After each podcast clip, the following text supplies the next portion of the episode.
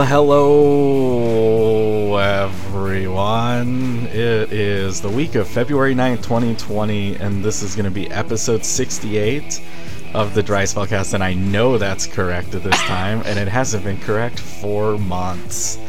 Does that Um, mean uh, we only can do one more and we're done? Yeah, w- when we hit Wait. 69, we're done. That's it. But we gotta we gotta wait till April to do it.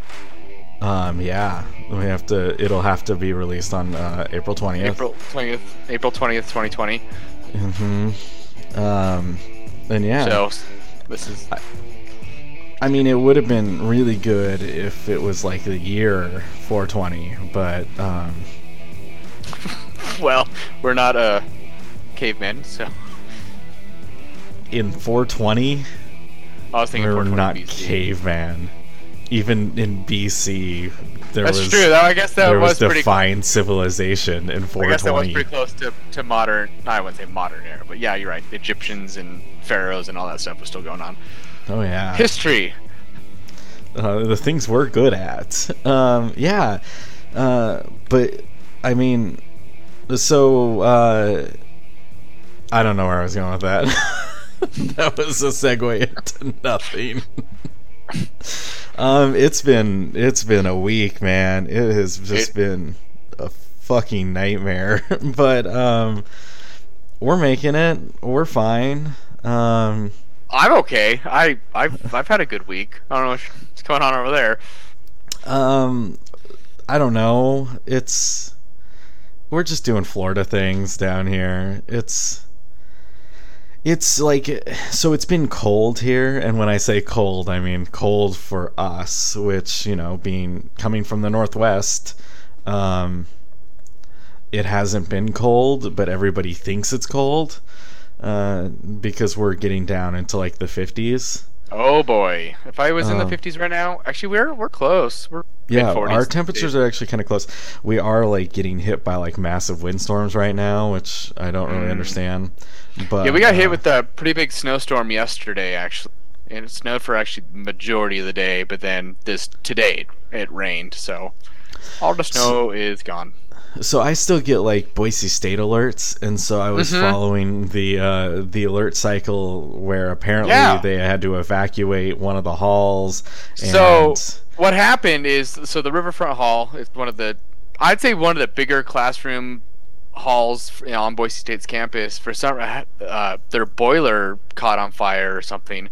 So Oh, all the pipe, all the pipes in the building are just spewing out smoke, and so it, it, I think. I think it wasn't a bad fire. I think it was just the boiler caught on fire, but it seemed really bad because every vent was blowing smoke.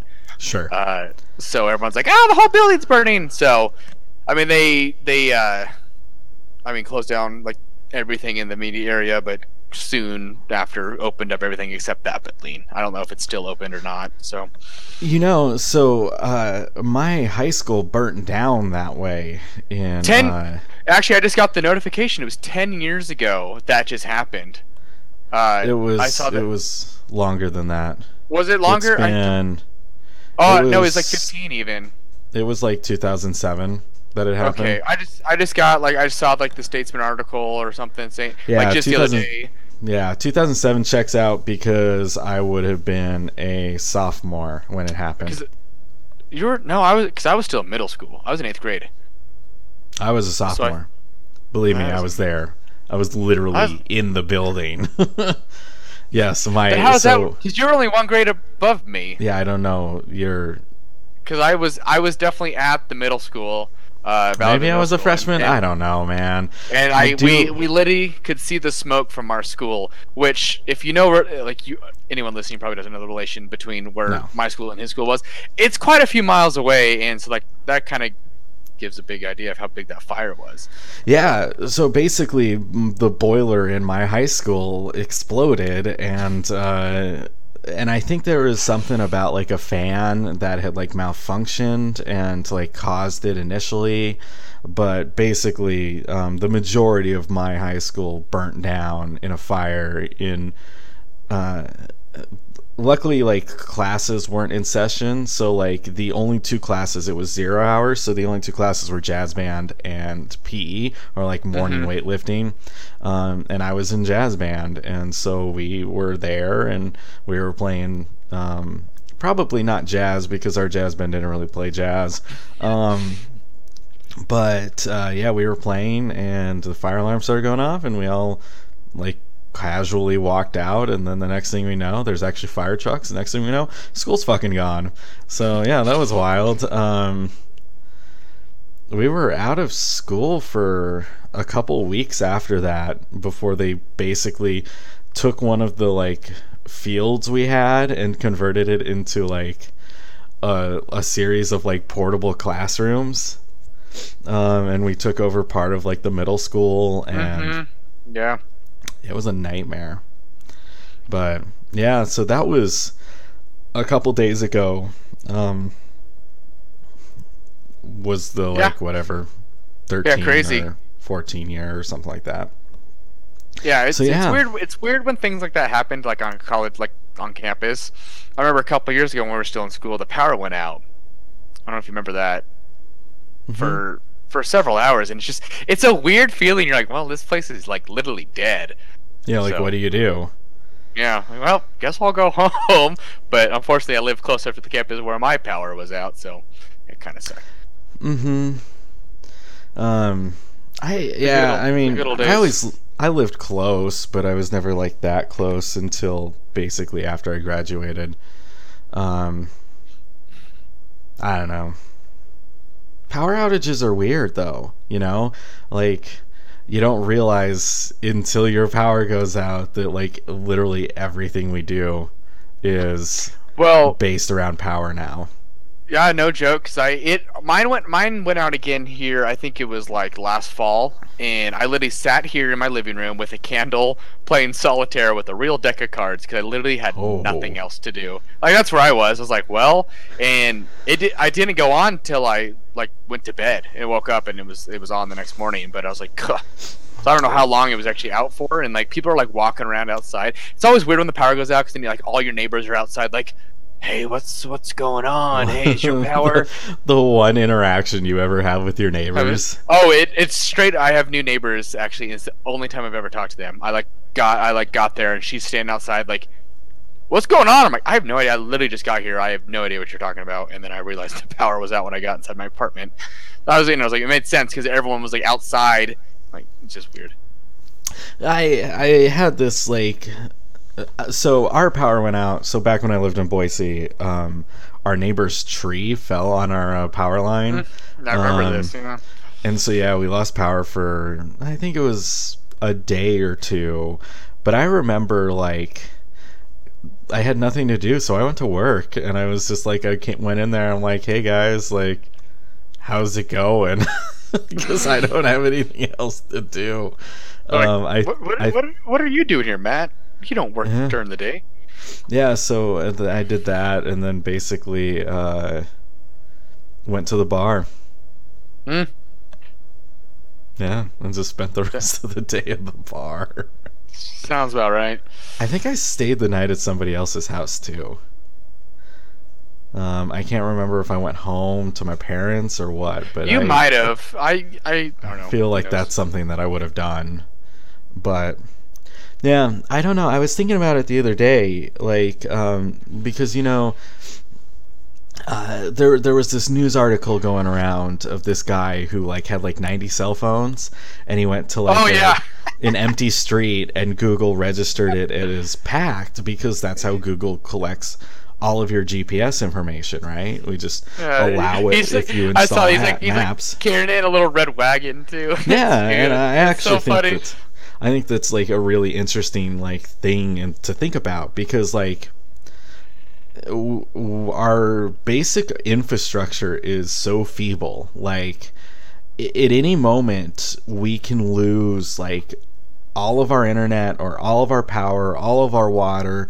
Basically, like if our telecommunications go down, um, like we're we're SOL. Like we we are so reliant on like how many maps do you own, Austin? None. I mean, Yeah, and right here, but you know, yeah, everybody down, uses pretty- your phone, and like in Boise, it's not a huge issue. Here, like here, there's so much, right? Like in Florida, there's so much in such a little space. Um, there are roads everywhere, like, and it's not an easy area to get around. Um, Yeah. I imagine like LA or something would be the same, and obviously LA is much bigger than our area, but um, what would happen, especially like a touristy area like here? What would happen if we lost access to all of that? It would be chaos. You wouldn't be able to play video games, and we wouldn't be doing this. Yeah, and how sad is that? Because I know you listeners out there listen to us every week, and uh, really enjoy it. Just kidding. Probably sure. not. Yeah, but I don't know. Like, Shout- uh, Shout out to our two listeners. yes, our our two consistent listeners. No, but I mean, I I think about like if we lost all of our infrastructure in our country, like what would what would happen? You know, um, would we descend into complete Better madness? get your, better get your guns. Yeah. Um, It's probably. Well, it just reminds me of the uh, South Park episode when you know the internet goes down, and oh gosh. Right, and one. it, and it goes into like- like a third world country Yeah, they are like all camped out in California. because that's the one place that you have the internet, right? Yeah, yeah. Um, yeah, the whole Grapes of Wrath uh, episode, yes. yeah, classic. I don't know. I think about these things a lot because I have nothing Well, else I- to do. That's a little depressing. I like to think that it's not about things like that. And Well, enjoy. good for you. Aren't you lucky? Why why do you think I'm so happy all the time, Matt? Because I don't think of depressing things like that. I don't know. I don't know how you can just get by life without just like thinking about the worst things in the world. I just don't I understand. Well, that's how I. It's how I operate these days. I kind of just don't care. I just I I have never been one to just not care. And I don't know. So, so I used to care. I used to be like that, and then one day I I overreacted on something so minimal because I think it just like finally hit that level where I was just like, bah! and then I like literally like reflected in myself like, I'm never gonna do that again. And then literally since that day, I've just been like, meh. I I just I don't know. Honestly, it's it literally changed. It's like changed my life because I just kind of don't put so much weight into things I honestly can't control. So, But so yes, but also like all of that is controllable, right? The smallest person can do the littlest action that can make the biggest difference. That is But that is my it's- if it's- takeaway. I don't control the power grids or the telecommunications or anything. So, you know, why do I have to, why am I the one that should be sitting there like, oh gosh, what happens if it goes down? Yeah, if it goes down, it's gonna suck, and then I probably won't be in a very good mood. But you know, I can't live, can't live every day in fear, Matt. I'm not living in fear. Well, you live in Florida, so you probably should. well, yes. Um yeah, I don't know. I guess if shit hit the fan, and I don't know why we were talking about this the other day, but uh but yeah, I think I would head back to Idaho in an instant. Like I don't know. It's probably it's probably a good call. I don't know. Like I guess the biggest like issue would be like getting gas, right? Like how would I be able to make it there um, if the power grid goes down? Because you have to get gas somehow. You you you shoot people and take their. it turns into zombie land. Uh, no. Yeah, probably more like a Last of Us situation. Just kind of. See, yeah, but I don't know. Last of Us, like I feel like there's there's strength in numbers there, right? Like if the zombie apocalypse happens, like it might be good. Like obviously, the more people, the more chance you're gonna run into a zombie. But um, you know, like you think that you would be able to find like a bunker easily. Actually, I just saw this. I think it was today or yesterday on uh, Statesman posted it again. Uh, a bomb shelter here in Idaho is for sale for two million dollars. like a bomb shelter bunker. I'm like. Is it the one in Boise or the one in I, th- I Mountain think Home? I think I think it's the one in Boise. because the one in Boise like turned into like a recording studio.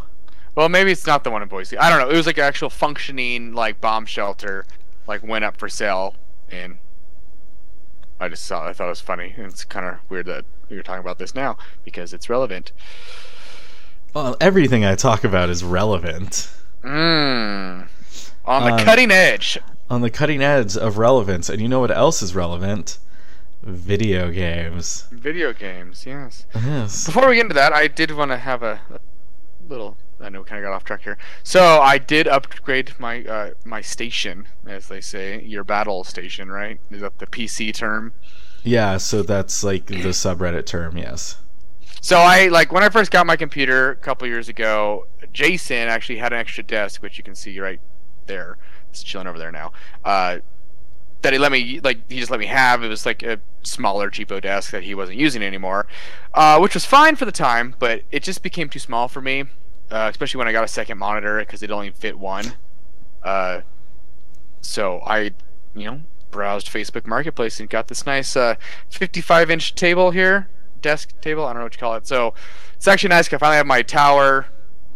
I don't know if I move my camera, but it's right here on my desk. I actually have both my monitors in front of me, so I feel like an official PC gamer. And you people, regulars of the show who actually watch the videos, if those ever get posted, uh, Sometimes.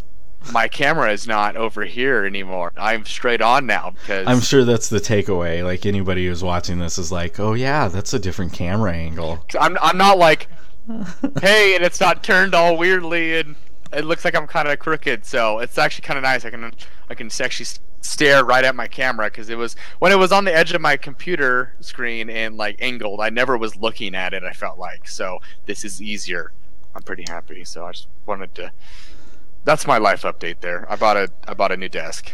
Yeah, I, I'm thinking about like, so I want to get a second monitor um, because I only I only have one, um, and I don't know, like I see the usefulness behind getting a second monitor, uh, but I, I use it. I, I love it actually. 'cause I keep the Discord and stuff on one, like Discord Yeah, and web browser mhm. on one, while I have a game going on my other one. It's kind of nice. I mean, I don't. I know like Jason has like three. I don't really see myself needing three monitors, but no, and like um, you know, like video editing and stuff, it does actually make Mhm. it easier. Uh, Yeah. but I don't know, like I. My desk is pretty small, and I don't know how I would swing it. Um, my Yeah, I had- is on my on my desk. If I t- was able is? to move my tower, then it would like free up enough space to do that. Um, other than doing the like vertical stacking, so you have one and then one on top of the other, but you have to get like Oh, yeah. the proper stand for that and ma- stuff. yeah, the right mount and whatnot. So Yeah, I don't know. Yeah. That's that's kind of what I'm thinking about now. And I don't know, like I kind of want to get the second monitor so it's not like horizontal but it's vertical. Oh yeah, okay. I, I've seen that's. I think that's how Jason does his third one. He has two horizontals and a vertical uh, in in the middle or something. I don't know. Which I think that's what he has his Discord on, is the vertical one. Yeah. I mean, I I try to keep Discord closed as much as possible because it's a RAM hog. Um so unless I'm like actively using Discord, I I'm always closed out of it. So I don't know. Yeah, I guess you use your computer for more stuff than I probably do, because like usually when I'm on, I'm playing a game, so I usually have Discord open. But Well, and I mm, lot of the times when I'm playing games, if nobody else is on, then I close out of Discord because again, it takes up way too much memory, and everybody decides that they need a new server for an individual game, yep, and Yeah, that just that creates more and more problems. Like the more servers you have open, the more RAM it takes up. Um, I know, which I- is I- why I've basically gone through and left I need to most go- of the need to- Discord servers I'm in. I need to leave a few because there's some I'm in that I've like never used. So yeah, Yeah, Discord. Discord gets a little out of control. I think. It is out of control.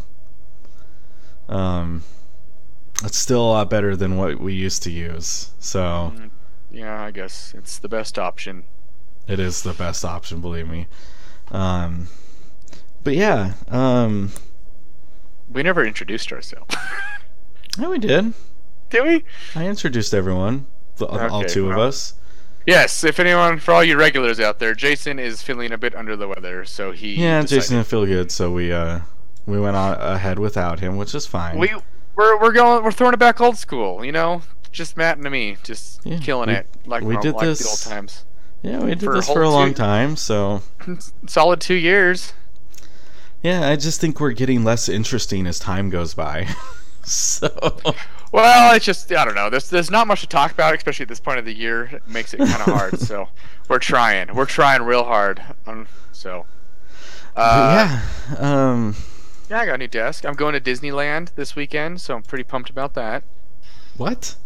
Yeah, Since when? since like last week. Uh, no, we've uh, kind of been planning it because uh, my girlfriend got like a, the two day park hopper passes for Christmas, and then her family gave me a gift card to buy tickets as well. So we kind of been planning since Christmas time to go, and it just kind of worked out because her mom and family will be down there this weekend because her brother Mhm. has a hockey tournament in Anaheim. So we're kind of making it a trip to go down there, and you know I haven't been to Disneyland since I was in high school, and honestly, be close to ten years ago. So I think I was a junior in high school, so right around ten years ago at this point. Uh, was the last time I went. So a lot has changed since I've been there, and I'm super excited for the Star Wars stuff because uh, that's super new. So I know I you've kind of experienced that. Uh, very little. So, um, I I just think it's fascinating that y'all decide you're gonna go to Disney and then you choose that one. But hey, I'm Well, not gonna it- I'm no, not gonna make any comments. Apparently, we're going to be going to Disney World next January. So if you're Oh, still there, okay. if you're still there, because her because her mom uh, ran the marathon this just last month. You know the marathon down there, so she's going to be running that again, and she's getting Alexis to run the 10k. oh Jesus! Has Alexis ever ran a 10k? No, she's done a 5k, and so she's going to train for that. If she can't do the 10k, she'll do the 5k, and I might end up doing the 5k with her. So. Uh, Yeah, yeah, I mean- so our, we're planning on being there in a year. So, All right. But that's way more expensive than Disneyland, so that's why I kind of kind of budget it for that. is. I Budget mean, for that one. they're both expensive, but I mean, yeah, gosh, I'm like looking at my bank account already, and I haven't even gone yet. I mean, we bought you know hotel, flights, uh, park tickets. I'm like, gosh, I still haven't gotten there yet. You know, I got to do food. I got to do a tr- like just all the other Disney stuff. I'm like, oh, gee, it's gonna be expensive. Oh well, life is expensive. So life. But you know what? You gotta enjoy. Enjoy the little things. You know, you gotta spend a little bit of money if you need to. You know, but I'm gonna, I'm yeah, gonna I mean, my why fill. are why are we working every day and earning money if we're not to use it? You know? That's that's the thing. Yeah, don't die with your money. You die poor. yeah. That means you've lived a full, a fun life. unless you're always poor, Poor. and then just then just die. just kidding. then that sucks because I I was trying to make some nice sound wisdom there, and then you just totally walked all over it. um, as a fellow poor person, um, I will tell you it's okay. Uh,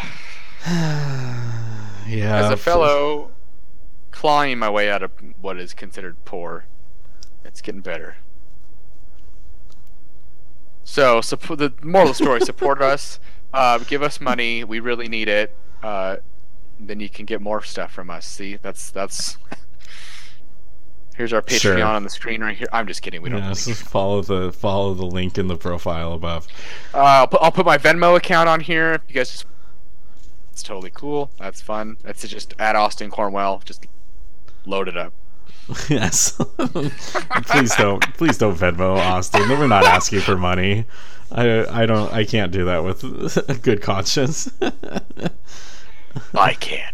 Um, so yeah, so let's talk about some video games. So um I surprisingly have been playing a lot of Stardew Valley. Who would have guessed? Because I I, I. I did play some the other day too. Kind of Yeah, I mean it's great. Um I about an hour or so. I can't get away from that game. It's just so easy to pick up and play for 20 minutes Well, and put down. That's the thing. It's just yeah, you go up, play a few days, then you know turn it off, and you're good. It's just so such a just such a good game. Yeah, I mean, I I think it's one of the best, you know. And so yeah, I don't know. I other than that, I uh, you know I'm still trying to work on my backlog, and I'm starting to feel bad about the backlog I have because um, you know Outer Wilds is still there, um, and I still probably play just about every day. Um, I'll do one or two cycles. Um, and sometimes they're super fulfilling, um, and sometimes they're total duds. Uh, like I don't know, like there's there's some that are like, oh, you know, I'm flying around for 15 minutes, and then for some reason I press a button and I fly into the sun. Yes. um, and then or you just, I, I've just like flown and just crashed right into a planet and d- destroyed my ship. Like, yeah, well, and and then you Well. jump out and it's hostile and you die immediately. I'm like, But- well, I guess we'll we'll restart here again. Yeah. Or and I guess my biggest problem with the game is it does take so long to restart. You know, because you wake up and then like You got- yeah, you not- got to do the whole kind of. it's not easy getting around in that game and so it's like you you spend 20 minutes trying to find something you find nothing you die and then you basically have to repeat that loop every single time that's like my biggest problem with the game i Mhm. get that it's like inherent like that's the point of it Yeah. but it still doesn't like lessen the frustrations I have when I like do several Well, bad yeah. runs in a row, and I'm like, yeah, I okay, because I, I I was the same way. It's like, yeah, you you go you do something and like yeah, for several runs you don't learn anything. You're like, oh, well, I don't want to do this, and then you turn it off because it's just like, well, here we are again. right? Or you run into ghost matter and just die, and you don't realize that it, you were running into ghost matter. That's what happened to me on the last run. It was like I basically got stuck in an area because I. I like had several exits and you have to like find the right one and like I just ended up running through ghost matter and dying. I was like, great, that's fun. hmm But and I mean, Yeah, I, I I- understand that there's ways to like get around it and stuff, but like there there's not a way to survive those. Yeah. And and I Yeah. get it. They're like they're trying to guide you down a path or whatever, but um yeah, I mean I, I still really like that game. Every time the like every time the music kicks in where it's Yeah. like, oh hey, warning, the sun's about to supernova. Um, it's always a moment where I'm like, all right, well, I can't get anything done at this point, so I like just try to find like an outcrop or somewhere that I can just chill and watch the sun explode. And watch it, yeah, that's what I do. I'm like, this is just, it's such a cool like experience you can live over and over and over again. But Um, yeah, so Yeah. Outer Wilds, I think, is the, like at the top of the list of things I have to beat. Um, Control is still there. I would still love to see the end of Outer Worlds. mhm. Um, those are kind of the three right now. And I'm kind of like looking, I'm like trying to budget my time where I'm like, okay, can I finish these three games before Doom comes out? that's yeah, Doom for sure, and Animal Crossing. Yeah, I mean, Animal Crossing is going to be different. Like, yeah, I'm going to play Animal Crossing, but I don't But have to it's budget be like my your time on that. It's gonna be your new Stardew Valley. Yeah, it's going to be the game. Instead of launching Stardew Valley, I'm going to launch, uh, you know, Animal Crossing. and, And, do the exact same thing. I mean, basically, there there's a little difference. Um, Animal Crossing is more of like, oh, I'm poor in real life. Here, let me be poor in this life as well, and owe myself to the banks. You know, like Did you uh, see the Switch that's releasing with Animal Crossing? I did. I want it really oh, bad. it's just it's adorable. I want it so bad, but I Um, just you know I bought I- a Switch a lot within the last calendar six, 12 months, so I don't need to buy another one. Yeah, and uh, yeah, I don't really, I don't need to buy a new Switch at this point. Um, I'll buy it when like maybe the Pro version or whatever they're rumored to come out or something. Yeah and I don't even know about that. Um, We'll see. unless it's really falling apart, I probably won't replace my Switch. yeah, Um, I just don't see the need to, you know. So besides your backlog, what have you else have you been playing? Um, so I again, so I feel bad about this because I'm trying to complete my backlog, but um, I started playing Kentucky Route Zero a little bit. Um, and when I say a little bit, I mean a little bit. Um, I'm not very far into it. I haven't finished Act One um, out of five. So uh, this game has been in works for like seven years, um, and they've been pretty slowly releasing um, the different acts to it. Um, so the final version is out now. Um, I didn't realize I owned it, but I do. So I'm I probably bought it on a sale at some point. Um, but yeah, so I decided I was gonna hop into it. It looked like something that I might be interested in, and when I say that, I mean like I don't really, I didn't really know what it looked like. Um, I've been kept rather in the dark about this game, um, and I think like most people say, oh, you should kind of be in the dark about it. Um, but I I went in with no real expectations other than it might kind of be like a walking simulator, um, and it's not. It's uh it's kind of a point and click action adventure, but it's also kind of like reading a play. Um, so it's very text heavy. Um, so it's Okay. more of like a point and click text adventure game, I should say. Um, and yeah, I don't know, like I really like the style behind it, um, and it's I really I think the writing is really super good. From what I've seen so far, um, the writing is really neat. Uh, it's very artistic, super artsy, um, but So right, like right down your alley of games you like. yeah, Style, it totally is. stylized that you like.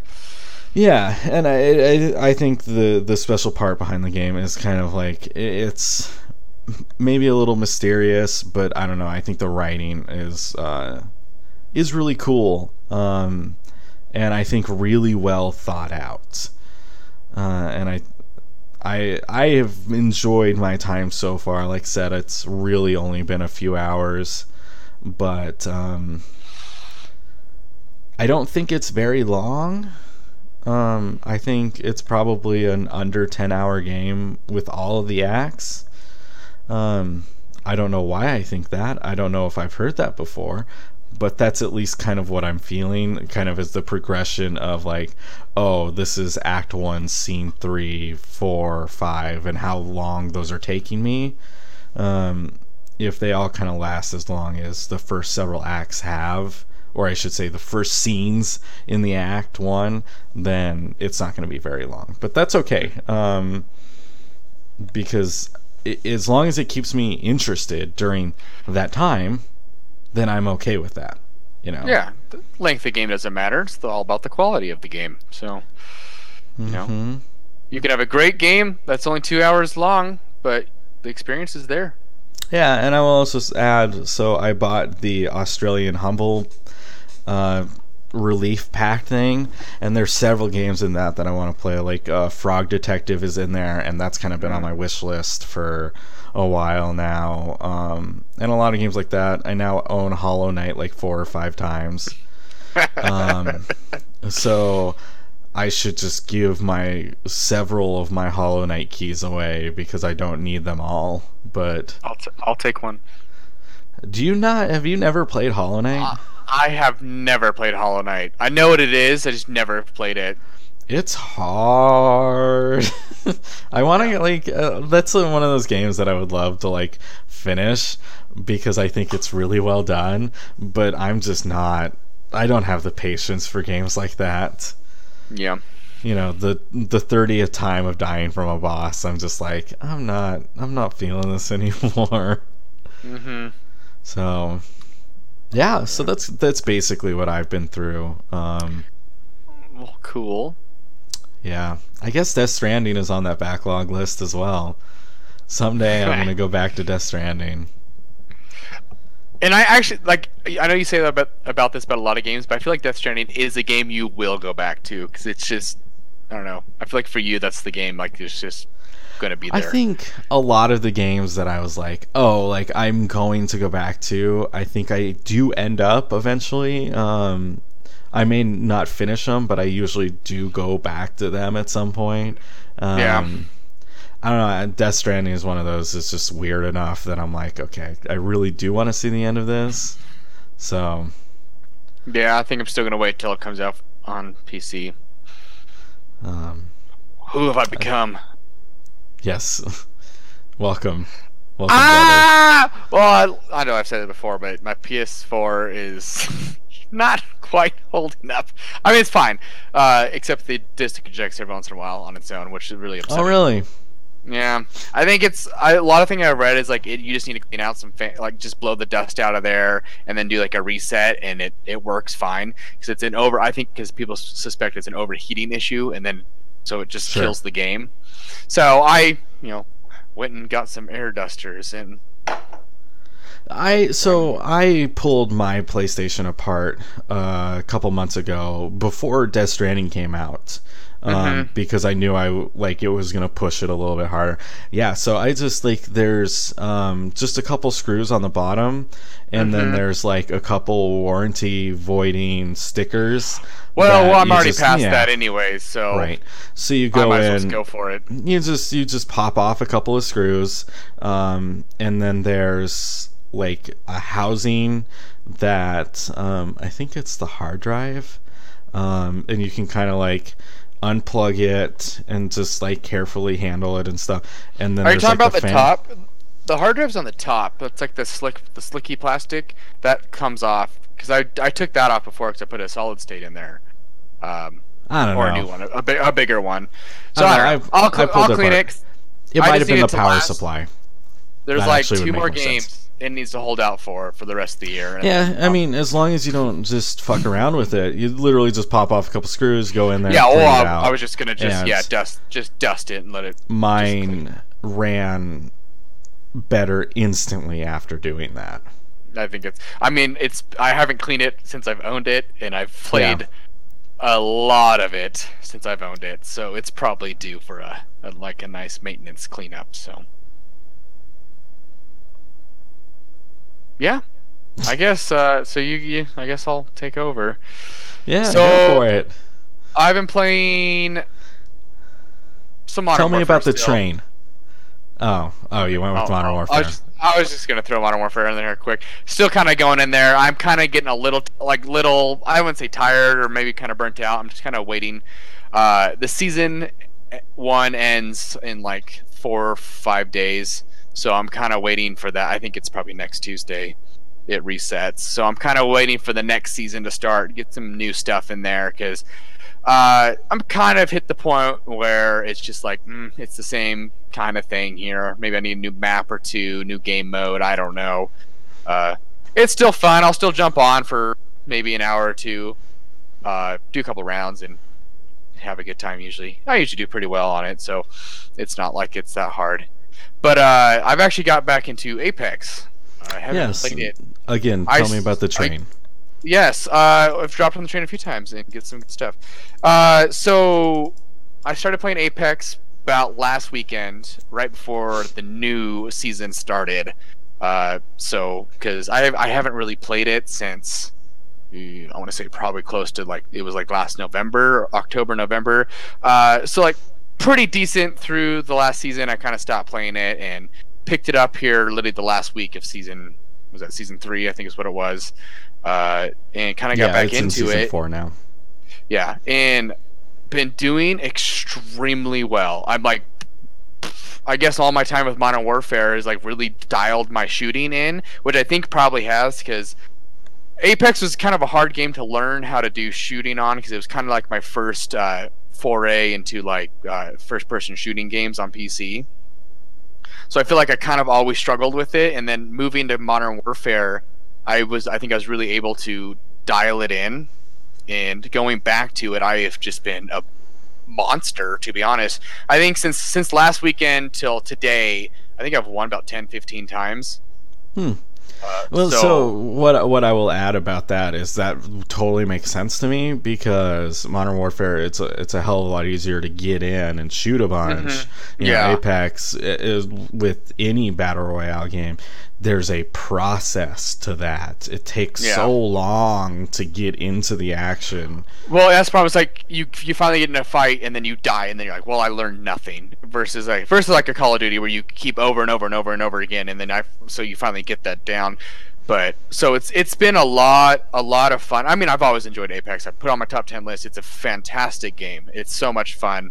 Uh, so luckily, yeah, I kind of went back into it knowing that the new season was going to start. And looking forward to it. I kind of started playing with my old friends again uh, my friend Morgan and actually a couple of his buddies. So, uh, yeah, kind of. So we jumped in before the season started, and I was like, literally said, "Oh my gosh, I have like bare. I've only got two wins in this whole season." And then literally in the course of that weekend, I think I won like four times. I'm like, wow, I just completely uh, did really well. And two of the wins was uh, when I only was in a squad of me and one other guy. Uh, so it kind of worked out. One, I, I literally won a game by myself because my teammate died, and it was just like it was so random and lucky, and I just I don't know how I pulled it off. So I saved it. I might put it up on YouTube or something because it was pretty funny. And then, uh, so the new season hit with a lot of changes, and I think this is probably the biggest change we've gotten. Uh, not just map wise, because so it's on the same map, which is the second map. They just changed it up a little bit, kind of broke up pieces so you can't get like surrounded as easy, and added new stuff. And really, I think really helped because that was my issue with the with the World's End map. Is I feel like you get an engagement and then another squad every single time would come and like third party you and kill you. Uh, this is kind of so. This is really broken it up. I think I think a lot better, uh, and they really did a lot of balancing issues because I feel like with Apex, uh, a lot of luck was involved with how good your gear was and whatnot. Because if you get like a really good gun, you could absolutely just murk people, and even if you think you have good gear, someone will have a little bit better and absolutely wipe the floor with you. So they've did a lot of uh, more balancing on that, which I really appreciate. Uh, they got rid of I mean, they moved one gun into a care package, and then one of the care package guns out of it. So L-STAR is now a normal gun you can pick up, but the Devotion, which is known just to melt people, uh, got moved into a care package. So they're way, way fewer uh, in any game at any time. So it really helps with survivability. And when you actually get in a gunfight, it's not like, oh, I'm dead. You actually can, you know, withstand and actually have a fight, and it's more skill. And I think it's why I'm doing better because I think I have. I mean, I feel like I'm more skilled than I was, but I feel like each fight's a little more fair, and I feel like I'm maybe a little bit better than some people sometime, and you know, are close in skill, and a, it ends up being a good firefight. So I'm really enjoying it a lot. Yeah, I I actually thought about playing it the other day. Um, Go for it. I mean, yeah, yeah, just so- hopping so in and trying. So yeah, the biggest changes were, like I said, they switched a couple guns around, uh, added some new. They added like I guess wait a new sniper, but then they completely changed how snipers are done. So now there's just actual sniper ammo versus like this is the heavy ammo sniper, this is the light ammo sniper. Um, Sure. So all sniper all snipers have their own set of ammo, uh, which is which is kind of nice. It it's just it's a little different. Uh, and then uh, There's a new did some- character, right? Yes, the new character Revenant. Uh, he Yeah. kind of had. So his introduction trailer was was pretty nuts and kind of was people were pretty pumped about him. He's good. Like his uh, he's really good at like sneaking up on people. So like if you have him and like an Octane and a Pathfinder, you could really get on someone really fast. Because his ability is he crouches. So when you crouch, obviously you don't make noise when you walk, but his crouch walk is as fast as his or it's maybe even a little faster. I'm not. It feels like it's faster, but I think it's the same. But so you can crouch and still move the same speed, and the people can't hear you. And he's able to climb higher than every other character, so he can really like crouch and sneak up on someone. And it's kind of a cool, cool thing. So it's. I really like how this game, when they introduce a character, it really does change uh, how people are playing the game because you know. It's usually when a new character comes out, every person in that squad in the squad will have that new character, or every squad will have that new character. So it's like everyone's kind of playing a little differently, and it's it keeps the game fresh. And this update so far has been really good on uh on that. I feel like it's been just a ton of fun. Like today, I was just right before I got on here. I mean, we got fifth in a ranked match, which we shouldn't have. I was a little my unfortunately my friend wasn't doing so well, but I was I blew people away, six kills and fifteen hundred damage. And I was like, this is just it's just so much fun. So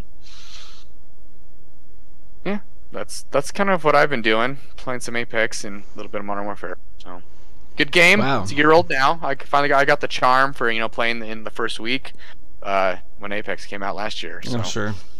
it's pretty fun.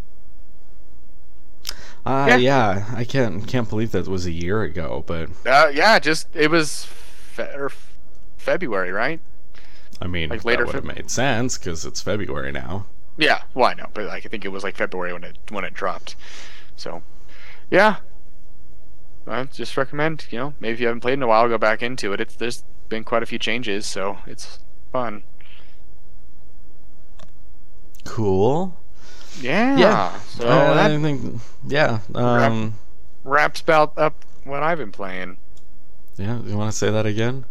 About wraps up what I've been playing. Cool. Yeah. So yeah. Um, you know what I did the other day? Hmm. You uh, downloaded Clash Royale or whatever. it I downloaded Clash Royale. Um, it was it was a weird moment in my life. Um, you know, like, you know, I don't, I'm not, I've never really been addicted to anything in my life. Um, I, I'm usually pretty good about things like that, but I should don't know, co- like, Cocaine. Just kidding. um, I mean, if I'm gonna get addicted to a drug, it's gonna be something good like meth. Um, okay. Oh, you're you're in Florida. It's it, it's fits. It's fine. Yeah, that's that's what we do down here. Yeah, but I don't know. Like I was I was sitting there um, in a break room at work one day, and I was watching, and somebody p- launched Clash Royale, and it hit me like a ton of bricks. I just like I was sitting there, and I'm thinking to myself, "Holy shit." I really want to play Clash Royale right now. I don't know. There was just something about like the visuals of it that I was like, I want this game again. Um, so yeah, I, I downloaded it and uh, I've been playing a decent amount of Clash Royale since. Um, it's a problem. Uh, Those app games get you, man. Those phone games. Tap Titans 2, like, just got me. So yeah, and I played a lot of Tap Titans too as well. Um, Yeah. But there's there's something about Clash Royale. There's just something about it that just doesn't isn't matched by anything else. So I don't think I don't think I've ever played it, and I don't think I ever want to because I I probably would get addicted like you. So you should give it a try. is it like a Clash of Clans type of game? Um. No. So it's a okay. So it's I like. Oh gosh, here we go. I just opened it. basically opened you have three towers. Um, it's a So it's a it- no kind of in a way. So there's uh there's no heroes though. So there's two people. You both have like a main tower and then two supporting towers. Okay. Okay. um, and you have cards that use like a certain amount of energy uh, and you the cards have like like goblins or like a knight or a giant or things like that. And you play the card um, and it's all in real time so it's not like back and forth or anything. But you drop a card that says like a giant and the giant wanders his way from your side of the playing field to the other side of the playing field and starts attacking it- the tower. The towers have like a tower defense game? so the towers have defenses, but you're not really laying out defenses like a tower Okay. defense. Okay. Um, and then yeah, so basically you have to protect your towers, but also attack the other towers. Um, Can this and can you this have game be played in airplane mode? This is, I am about to take some air, airplane flights. I I don't feel like think I feel I feel like it's a no. I don't think so. Um, the tutorials are all kind of like solo, but there's only Mhm. like five of them or something, and then you get thrown into the online world. So I don't think after that point you can. Um, and that wouldn't really make sense. The point of it is Yeah, you're I like so. As you go, you collect more cards and you upgrade said cards, um, and you build decks. So it's a um, card. It's a deck builder. Oh gosh. Yes. Yes, it is. It's like a real time deck building MOBA. All right, I'm moving on. Okay. It's good. You should you should try it. Um, that's not my recommendation, but you should try it. Um, but let's talk about some news because there was some let's- news. Um, we are a, a news organization, kind of. No, we're not. We are not a news organization. Um, but yeah, so there were some things that happened this past uh, couple of weeks um, that I wanted to talk about and kind of highlight. Um, so I ta- titled this "Swappy Swappy of People," which apparently Austin didn't understand. But um, some people in the game industry did some swappy swappy. So that's what this is about. So first of all, um, Rod Ferguson, uh, who was long time at Epic, um, did a lot of the Gears games. Um, really like at the like top end um, for I think if not all of the Gears games, most of them. hmm Um, and then he also stayed on. Um, I know he went to another studio like that eventually turned into the coalition, um, but he has been um, at the coalition for I guess Gears Four and Gears Five. Um, so yeah, basically he has left the coalition um, and is now going to Blizzard um, to lead the Diablo team. Um, and I, See, I, I, I saw, find uh, I find that interesting because I'm curious to see how far along like Diablo Four is because if he's became the lead of that, it, I'm curious because I mean, sure. or or or he's the lead or he's the lead of the Diablo mobile game. Could be it too. Just kidding. I think everybody's deleted the Diablo mobile game. I don't know. So, I mean, obviously they've got the new Diablo coming out, right? And th- there's they're still working on it really heavily. So, um, I, I don't know if there this means that there will be really any big changes to the game, or if they're just kind of bringing them along, being like, "Oh, we want you to make sure that this team knows what's happening and how to lead them forward." Um, doing like the kind of like planner uh, production role and stuff. Um, but so here's what uh, Rod wrote on um, Twitter about it. Um, which was only announced a couple of days ago. But um, his quote was I began working on Gears of War over 15 years ago, and since then it has been the joy of my life. But now it's time for a new adventure. I leave Gears in the great hands of the Coalition and can't wait for everyone to play Gears Tactics on April 28th. Starting in March, I will join Blizzard to oversee the Diablo franchise. Leaving as bittersweet as I love our Gears family, the fans, and everyone at the Coalition and Xbox. Thank you. It has been an honor and a privilege to work with you all. So yeah, um, I mean that's big news. Um, I I guess I could have looked up who is taking his place at the coalition, but I didn't.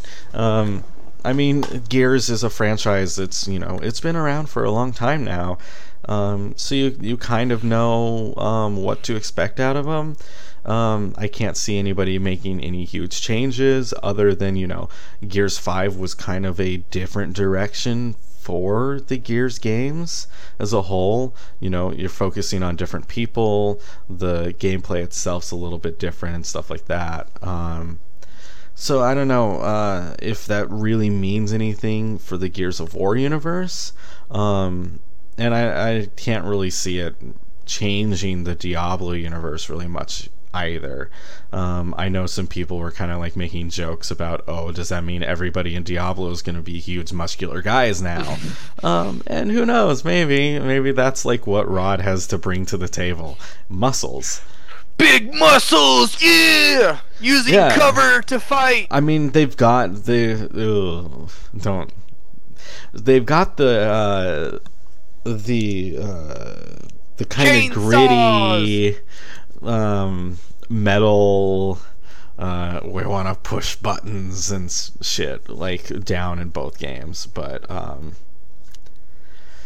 maybe he's gonna bring the lack of color that Gears has into the Diablo universe because the Diablo Mm. universe that was the big thing that like all the fans were pissed off about when Diablo 3 came out was like, "Oh, this game has color."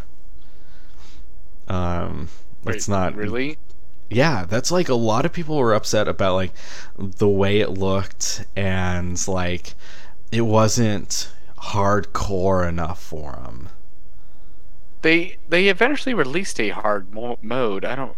It was well, it's not the like the difficulty; it was the like Oh. the lack of blood and Oh like, well, I mean, like okay. brightness and things like that. So, well, that was just I think the reason why that like Diablo two versus Diablo three, like a lot of technology is really advanced between those times, and you know Diablo two was like it was cheesy to the point where you killed something and it just lit, just exploded in blood, and I think Diablo Well, three. and that's that's kind of where they're going, or like Oh, they- are that's they what it looks like. Is they're going with Okay. Diablo Four because people were so upset about it, so they're kind See, of I- like listening to the fans and trying funny to make it I feel like I feel like when they made Diablo two, it was easier to do just like a generic, just like blood explosion for every character versus like a unique dying animation, which is probably what they did in Diablo three.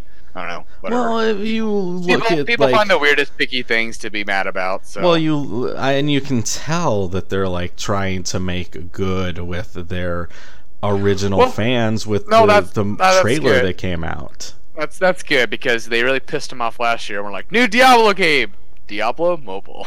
Well, like, that's just that's just that I don't know. No, that's just no, that yeah. fan community, anyways.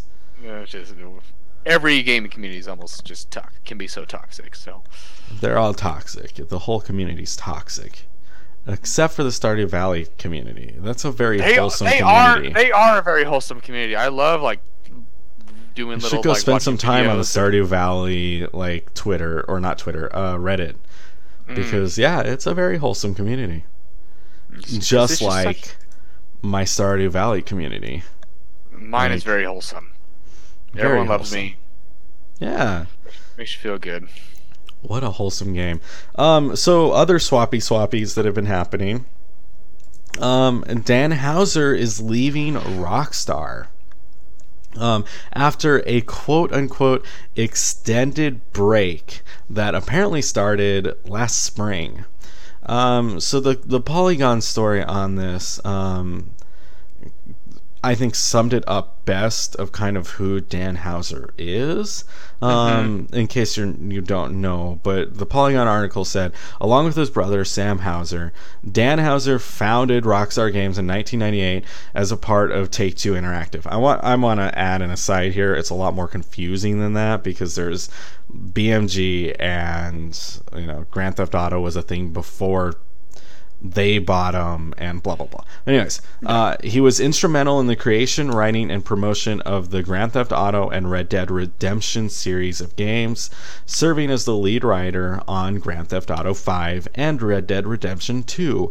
He was also a producer and writer on Bully and Max Payne 3. Sam Houser currently serves as president at Rockstar Games. Obviously, as of um, March 5th, I want to say. I could get that date wrong. Um, he will not be at Rockstar anymore.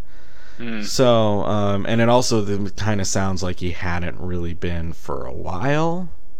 So yeah, it's like Um, almost like they got the release of Red Dead out, and then it's like you know, kind of got it established, and then took a break. Yeah, and it sounds like he's not really going anywhere. At least, obviously, Rockstar hasn't come out and said he was going anywhere else. Um, Sam Houser, his brother, uh, is staying with Rockstar in uh, in the capacity that he serves now. So that's not changing. Um, but I know a lot of people were upset. Um, of course, who would have guessed? Well, I mean, I Um, would be because I, I mean, looking at, I see he's a lead writer in Grand Theft Auto Five and RDR two, and was you know writer on Bully and Max Payne three, which people regard those probably those four are probably you know people regard as some of the best Rockstar games ever made, and you know the fact that he's attached heavily to all those projects, I think, I mean, it's a sad, sad deal. I mean, Yeah, I- I mean, he, uh, he's been with games for a long time. This I don't think is super crazy. Um, no, I mean, gosh, that's been 1998. That's been 20 years that he's been doing that. I mean, that's a usually a pretty full career of stuff. So Yeah, and you know, looking at kind of like what Rockstar is known for, um, and that trying to be edgy thing that they've done for a, a very long time. Maybe another, sh- like maybe a shift isn't a bad thing for them. Um, I don't know if this means that they'll shift, and it probably mean doesn't mean that they will. But you know, they've they've kind of pushed that edgy um, Grand Theft Auto vibe thing for a really long time. Um, maybe it's time for that company to try something new. Um, so edgy. And, and, they are. That's kind of you know what Rockstar has been for, forever. Well, yeah, especially especially with the Grand Theft Auto games. You know, it's a really good uh, take on society. Uh, I mean, sometimes. Well, I it's a, a, good satirical take on society. That's yeah. I mean, uh, they're obviously very satirical in their outlook, um, but I think I think we give them more credit than is necessarily due for what they're saying. I think. Um, I, I don't think a lot of what they like are trying to get across is as ham-fisted as like we think it is. Like they're just kind of like, oh, we're just doing this, but mm-hmm. I don't know. Like we'll we'll see if this actually changes anything. Uh, again, I think we're kind of at the point where I doubt it. Um, and I mean, it's not like he, you know, his brother's still the president. It's not like he's not going to have communication with what's going on. Yeah, and I mean, they'll obviously there's things where you can't just he can't just work on the games, you know. But I don't know. I don't know. His his input still might be included in certain things of Rockstar. Yeah. Or maybe this is um, and this is totally like speculation, but maybe they're kind of ousting him because of things like that. So who knows? Maybe they don't know. want him a part of this anymore. Um, yeah it seems like I don't know, especially with like this extended break talk. I think is the only reason I would even kind of think about stuff like that. So, um, but let's move on. Let's talk about edgy um, for a second. Um, when we talk about Cliff Bleszinski, I think edgy, right? Um, this was a really weird story to come out this week. Um, basically Cliff Cliffy B wrote on Instagram um, why he thought Boss Key failed. He the story behind it was he posted a picture of like the sign that hung like hung in the office, um, which he has in like a garage or something. Um, he posted a picture of it, and for whatever reason, this was what was written below the picture. Um, it's a little long, but I'm going to read through the whole Instagram post because I think it puts into perspective this article, which I think a lot of what the reporting was on the article after the fact kind of missed. So um, this is pre, he added something after the fact, but I'm going to ignore that for a second. So this was the original post. Ever since the studio closed, I've been racking my brain. What could I have done differently? Pivot hard when the juggernaut, of Overwatch was announced. Been less nice with my design ideas and more of a dictator with them. One big epiphany I had was that I pushed my own personal politic, political beliefs in a world that was increasingly divided. Instead of the story being, quote, this game looks neat, quote, it became, quote, this is the game that the woke bro trying to push his hacky politics on us with gender neutral bathrooms. Quote instead of these characters seem fun it was this is the studio with the ceo who refuses to make his female character sexier.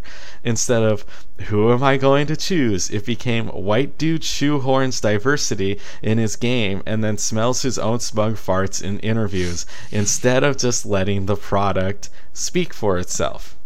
It's okay to be political when your company or studio is established for great product first but we were um, unproven, and I regret doing it. Um, and then he adds, This will be quite the doozy of a chapter in the upcoming memoir.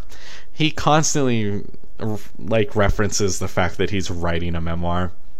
Basically, most of his posts on like Instagram or Twitter or whatever all kind of mm-hmm. talk about his memoir. Anyways, so back to this, and people kind of took this for face value of like, oh, Cliff Bleszinski is calling himself a woke bro, and this is why um, Lawbreakers failed.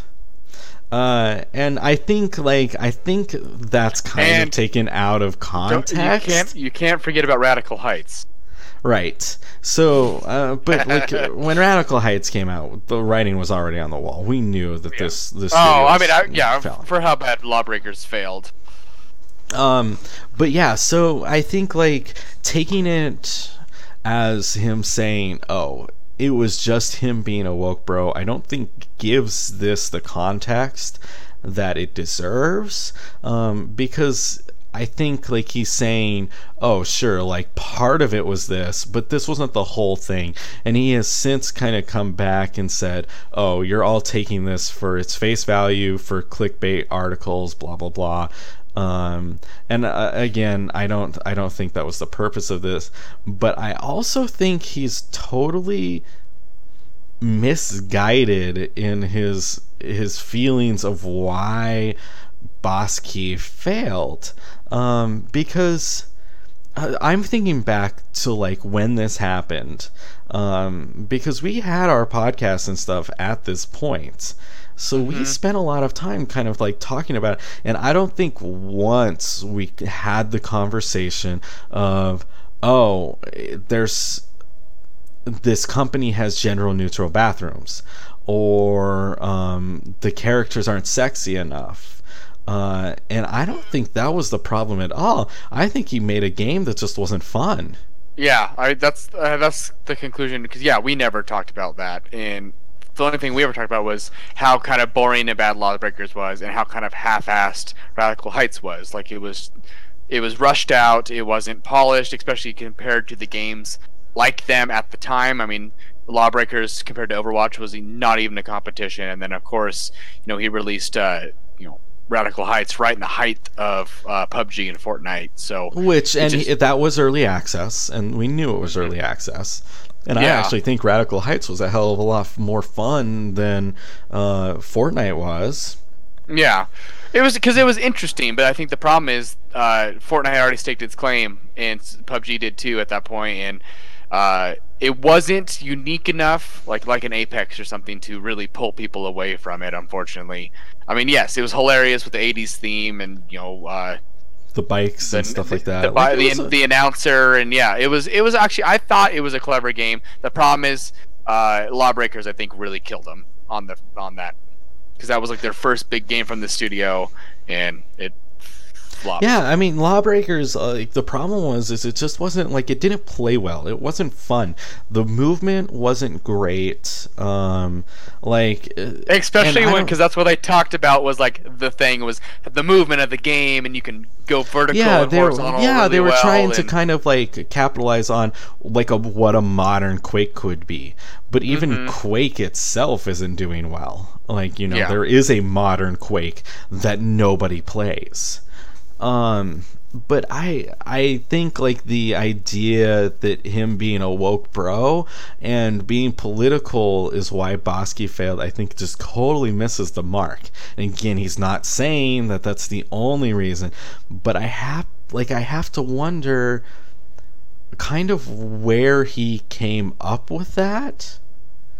Um, I, I, we've talked about this. I think Cliffy B lives in his own world that no one else understands. So I just Oh, and I'm sure. Like he's a very interesting human being. Like I like I follow uh, him on Twitter because like it's a he has like just some really bizarre like ramblings sometimes. he'd be uh, Um, he'd be considered eccentric. You know. That's- Sure. That's that's a good way to label crazy. and let's be real, like his his success on Broadway and stuff like happens to like like I don't know, be super fascinating to watch.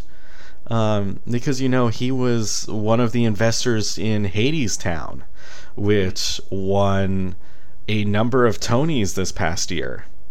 Um, and I think he's producing some other Broadway shows now.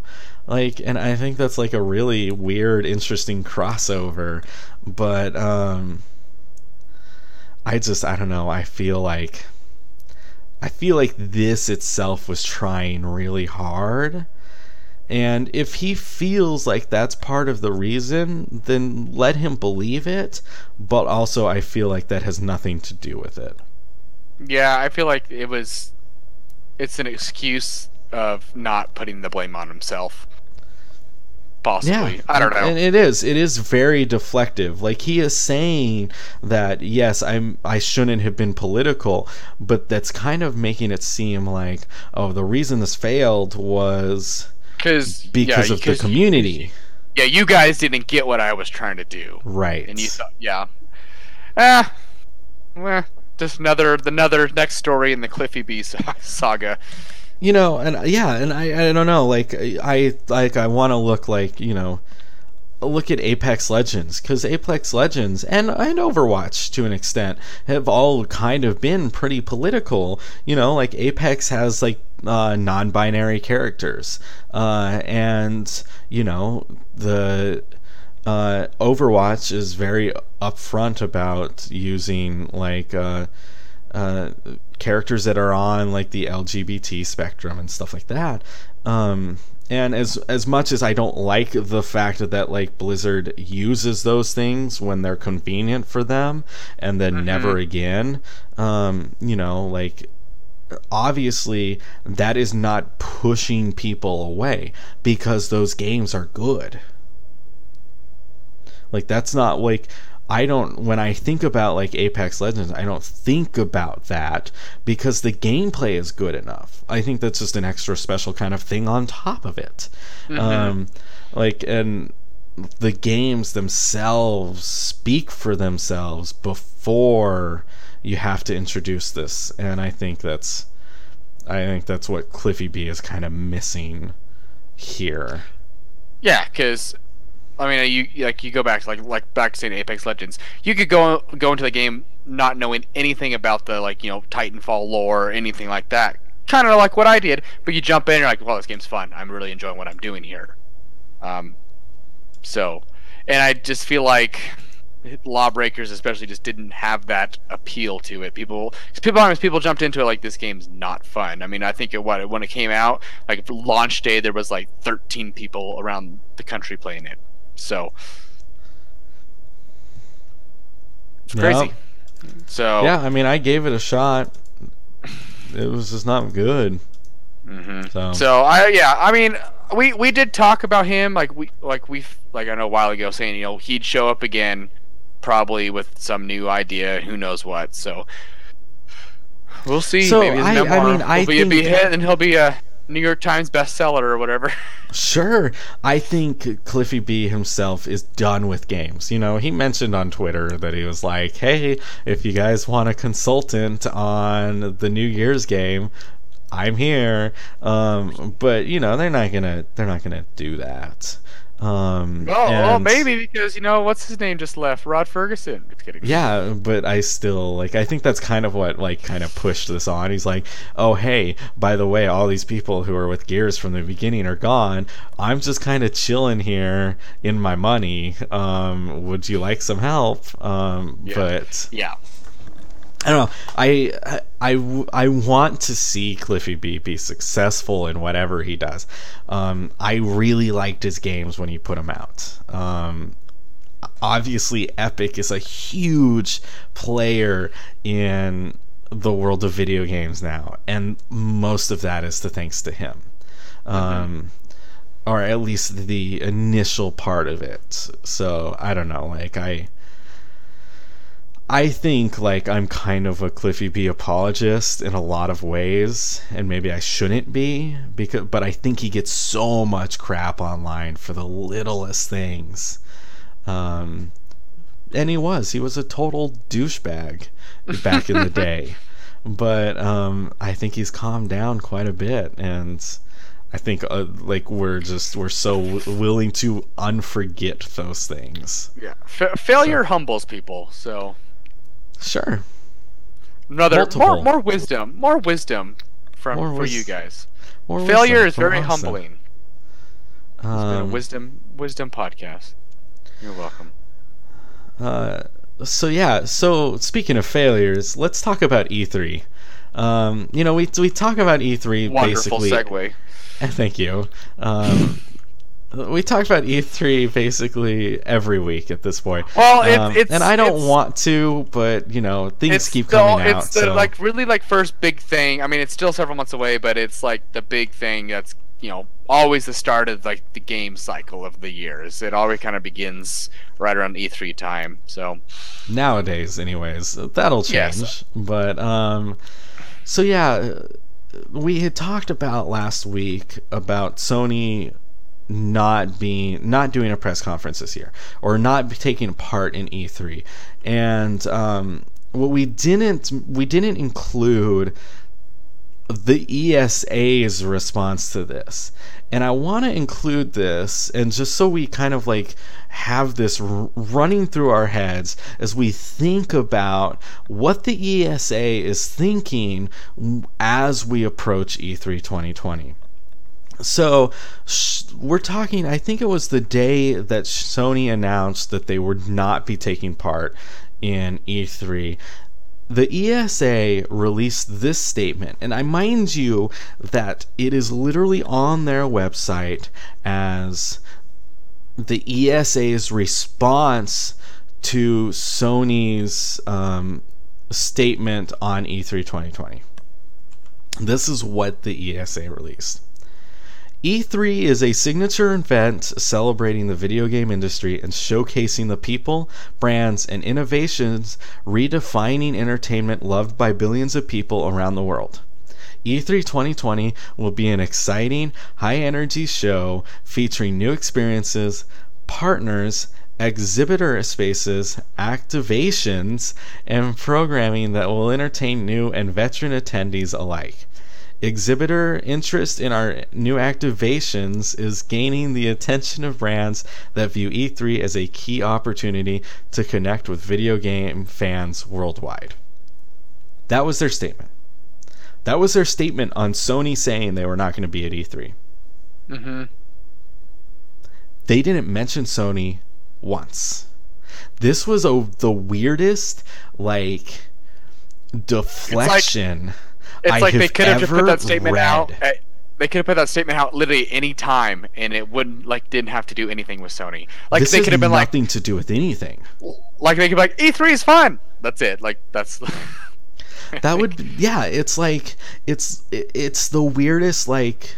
Um, we're not going to acknowledge that people are not coming to E3 anymore, and we're just going to say, "Oh, this is what we are." I, it was just such a weird deflection from the what was at hand. And what's so funny about this whole thing is the fact that this is their response to Sony. It's literally not at any other time. They didn't post this after Sony announced and just say that this is like like what we're looking forward to. This is literally their response to Sony. Um, and that's where I find like this so fascinating because it's almost like the ESA is living in their own little bubble and they're like they don't know how to handle anything. Um, yeah, it's almost like it's a uh, something like a like you uh, what am I trying to say? Like something that only has like a select certain responses that they could do, and like this is the one it picked. Yeah, this is this is totally very much a. Uh, oh, uh, we have this pre-written. I guess we should Yeah. probably put this out today. And it, it should be read by read as E3 is a signature event. Like that's literally like what it seems like. It was a uh, just a typed out prompt console command or something. I don't know. Like it's just a Like, Cover it- all This is AI written. yes. Like, and what the fuck are activations? Yeah, activations of what? I'm sorry. I, and I so saw that. At like, this Hey, and babe. so this is this is not the first time I've heard and this will not be the last time I've heard the term activations. And so I think the point of it is like basically community engagement. That's what I'm thinking. Um, Like activities um, is was that's where my brain is going to because it's like there'll be activities, but they call them activations for some reason. Maybe because when the person was talking into Siri, it didn't pick up ac- activities and picked up activations. I don't Well, know. Well, and so what's funny is I, I've seen activations used in other places by other companies as well. And so this is like a weird PR term that like I'm like I'm seeing now that I'm like, this is just stupid. They're not activation. What are you activating? Are you like are you combining me with another chemical and like Act, it's just robot activating. See, it's all it's all robots. That's my, my conclusion. so the ESA is just robots now? Mm-hmm. That's where I'm. That's where we're at. That just comes up with random generic pre-made responses. So, yeah, so knowing that that's kind of like their approach to this. Um, since then, they have been they have been coming out talking about like, oh, what is E E3 2020 gonna look like? Um, and so their most recent statement was a sneak peek of what the E E3 2020 is gonna look like this is like this is a couple of like excerpts from the larger statement. You can find this on their website if you so desire. Um, but this is just a couple of snippets. Uh, so they said you'll be happy to know that we're not producing E e3 2020 in a vacuum for Uh. E3 2020, we're collaborating with industry insiders and new creative partners, including the tastemakers at I Am 8-Bit, to reinvigorate the show and, frankly, to shake things up. So, um, I Am 8-Bit is a company that does like they do like special releases and like collector's editions. Like if you remember the physical release of Inside, Ah, yeah. I am 8-bit did that.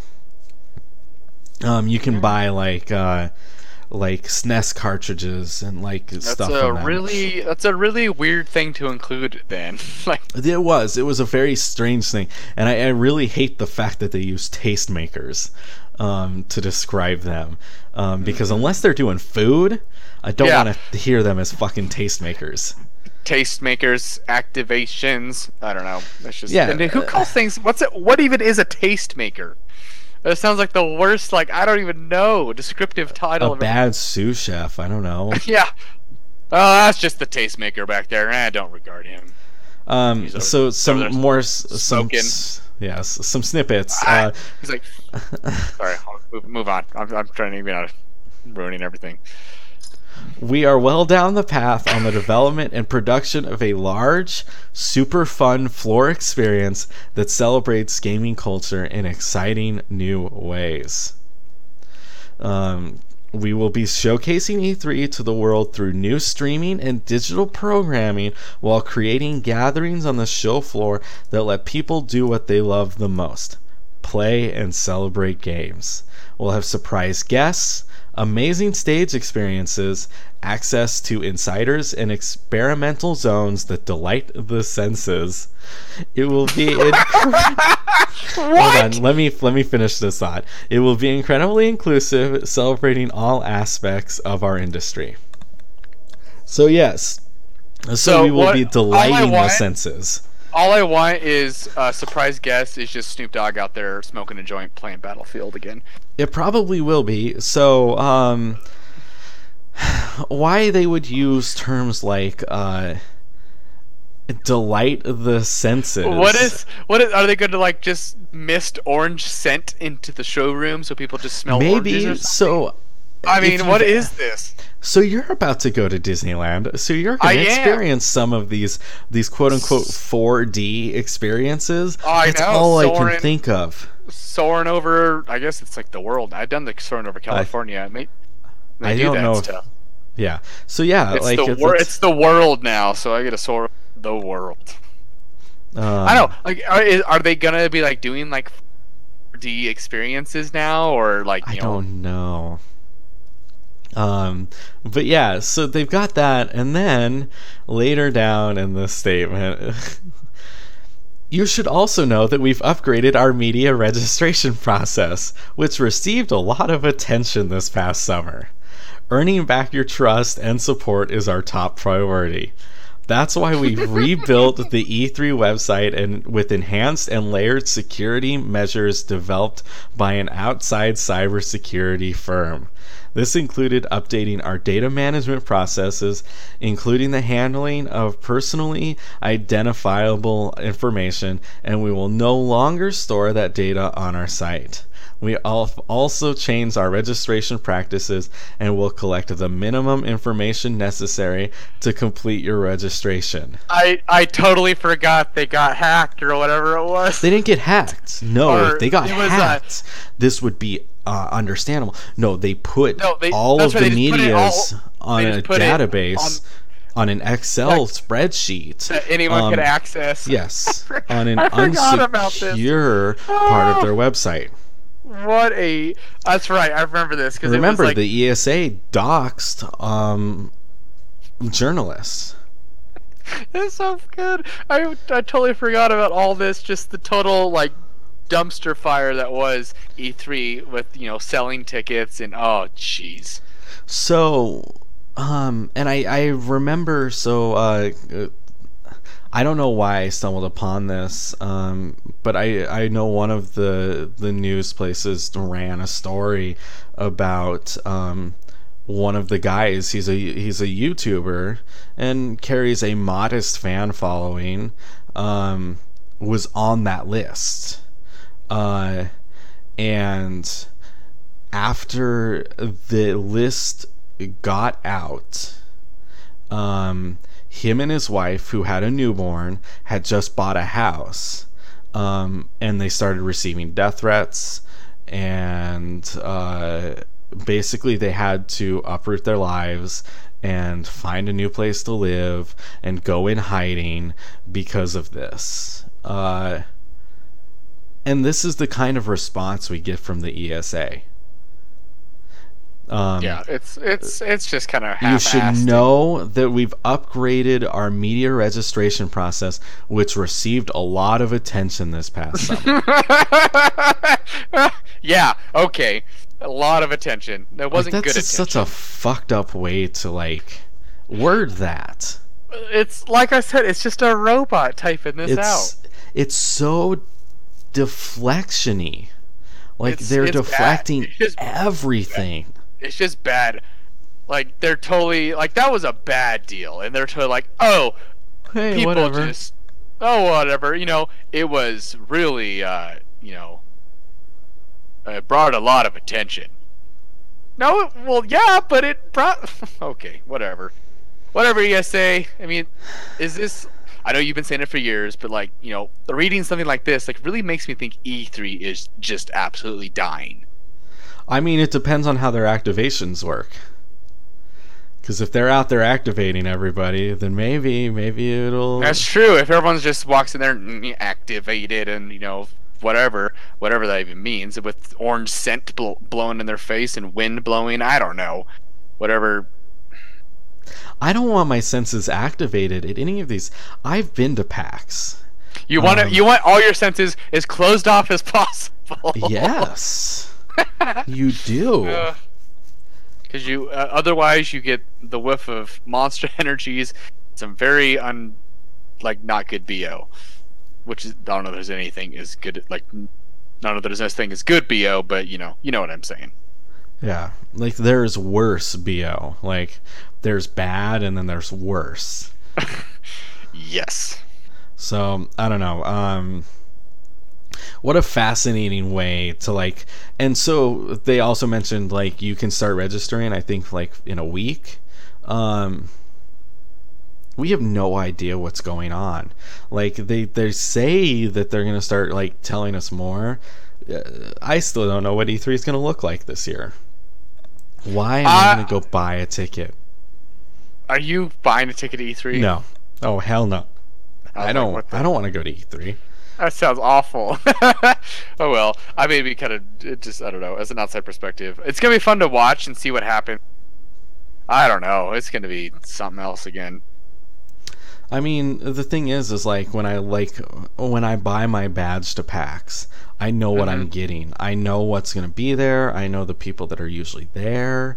Um, I I know ahead of time like the kind of experience I'm going to have, which is why I go to those. This is Um, just so I don't know like what's going to happen here. activations and uh, senses, tastemakers and stuff like that. And yeah, it's just their and- wording and just puts a bad taste in my mouth. you're like, getting a lot of new- attention. They need new tastemakers because I have a bad taste in my mouth after reading this. That's not a good. we need new tastemakers, and we need them now. Uh, weird, just weird. I don't know. I, don't kind of just miss what E3 used to be. Yeah. I miss like early thousands E E3. When you weren't trying to show off to the consumer. It was the press conference show, like for the actual press, and oh, I don't know. But I don't know. It was So- a, it was a different world. So, I but no, after like digesting this, it's I think it's a smart move that Sony's just like, yeah, I I'm a head out. It's fine. We don't need to be there because this is weird. Right. I don't know. I just feel real real strange about the whole thing. So I don't know. I mean, obviously more is gonna come out. I'm sure Geoff Keighley's involved. 'Cause Oh, Geoff Keighley's Keighley's involved in everything. It's gonna be a ma- fantastic. I mean, Hey, Geoff Keighley is good. no, I didn't Um, say he wasn't. The Game Awards are great. If now, if he focused less on Hideo Kojima, I know. I just maybe Death didn't- Stranding. maybe didn't drop names every like every other second, then I would like Geoff Keighley a little bit more. But Geoff Keighley is like good, so I won't I won't say bad things about him. Um, what I will say bad things about is the PlayStation Five. Actually, I don't have anything bad to pl- say about the Yeah, PlayStation 5. because there's nothing to say.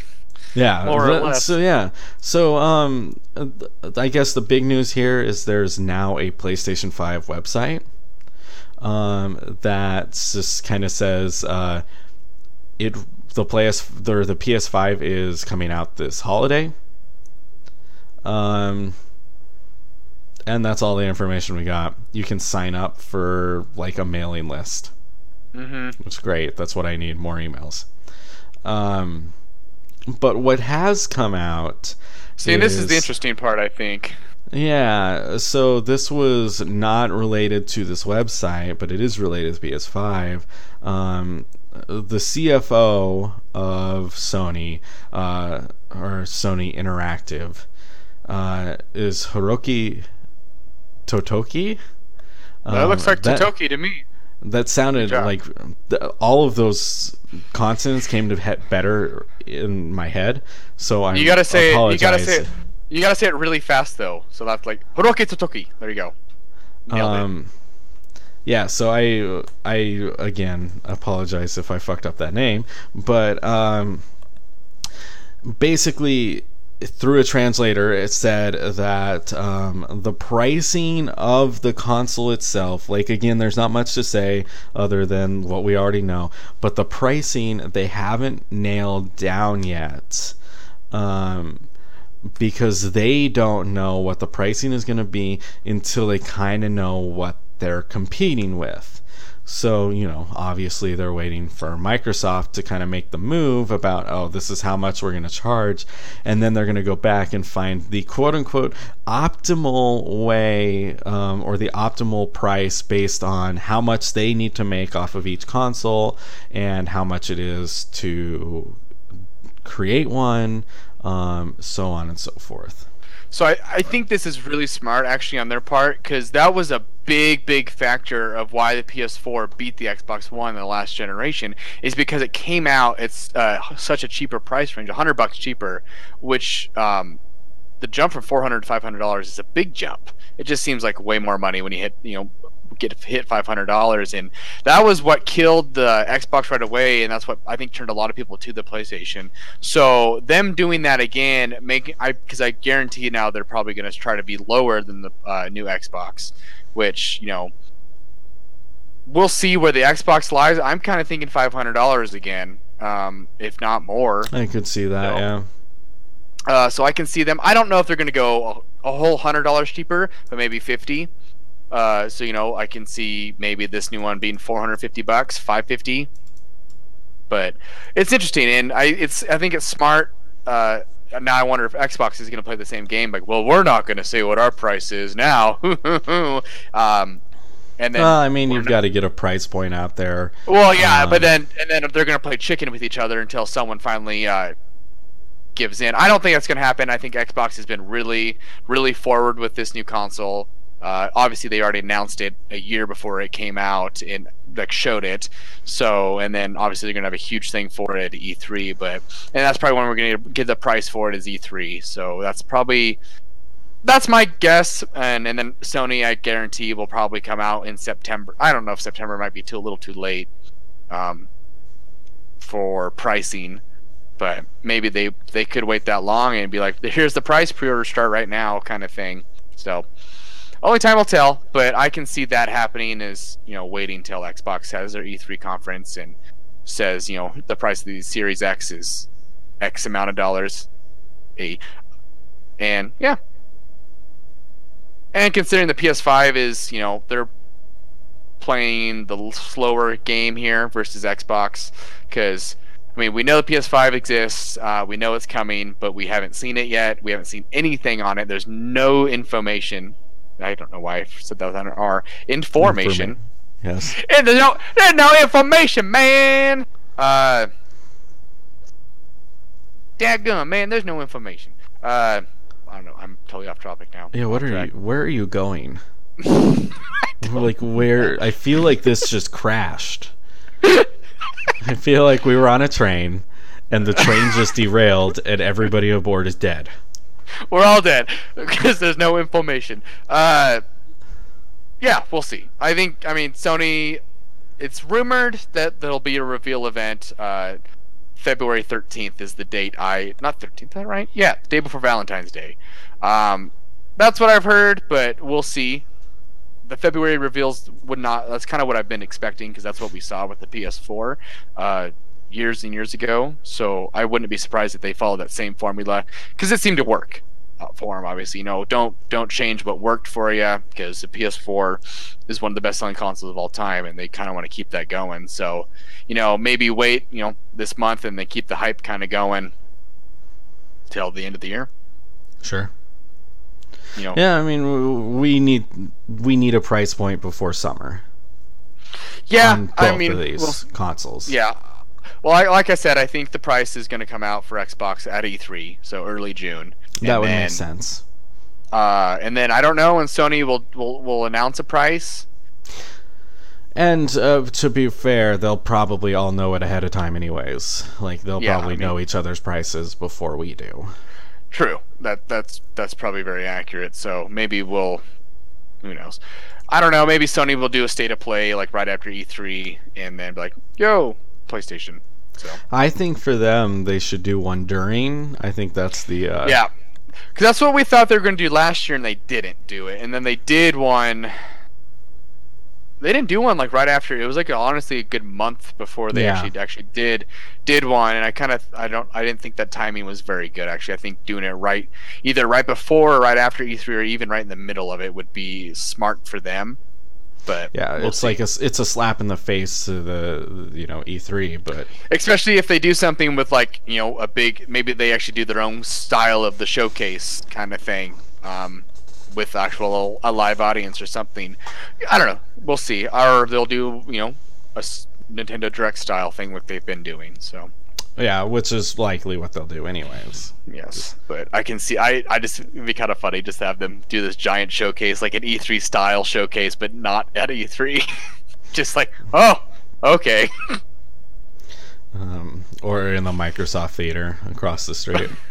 Oh, that would be something else. Uh, don't see that happening, but I'd be like, I'd no, all that's that's.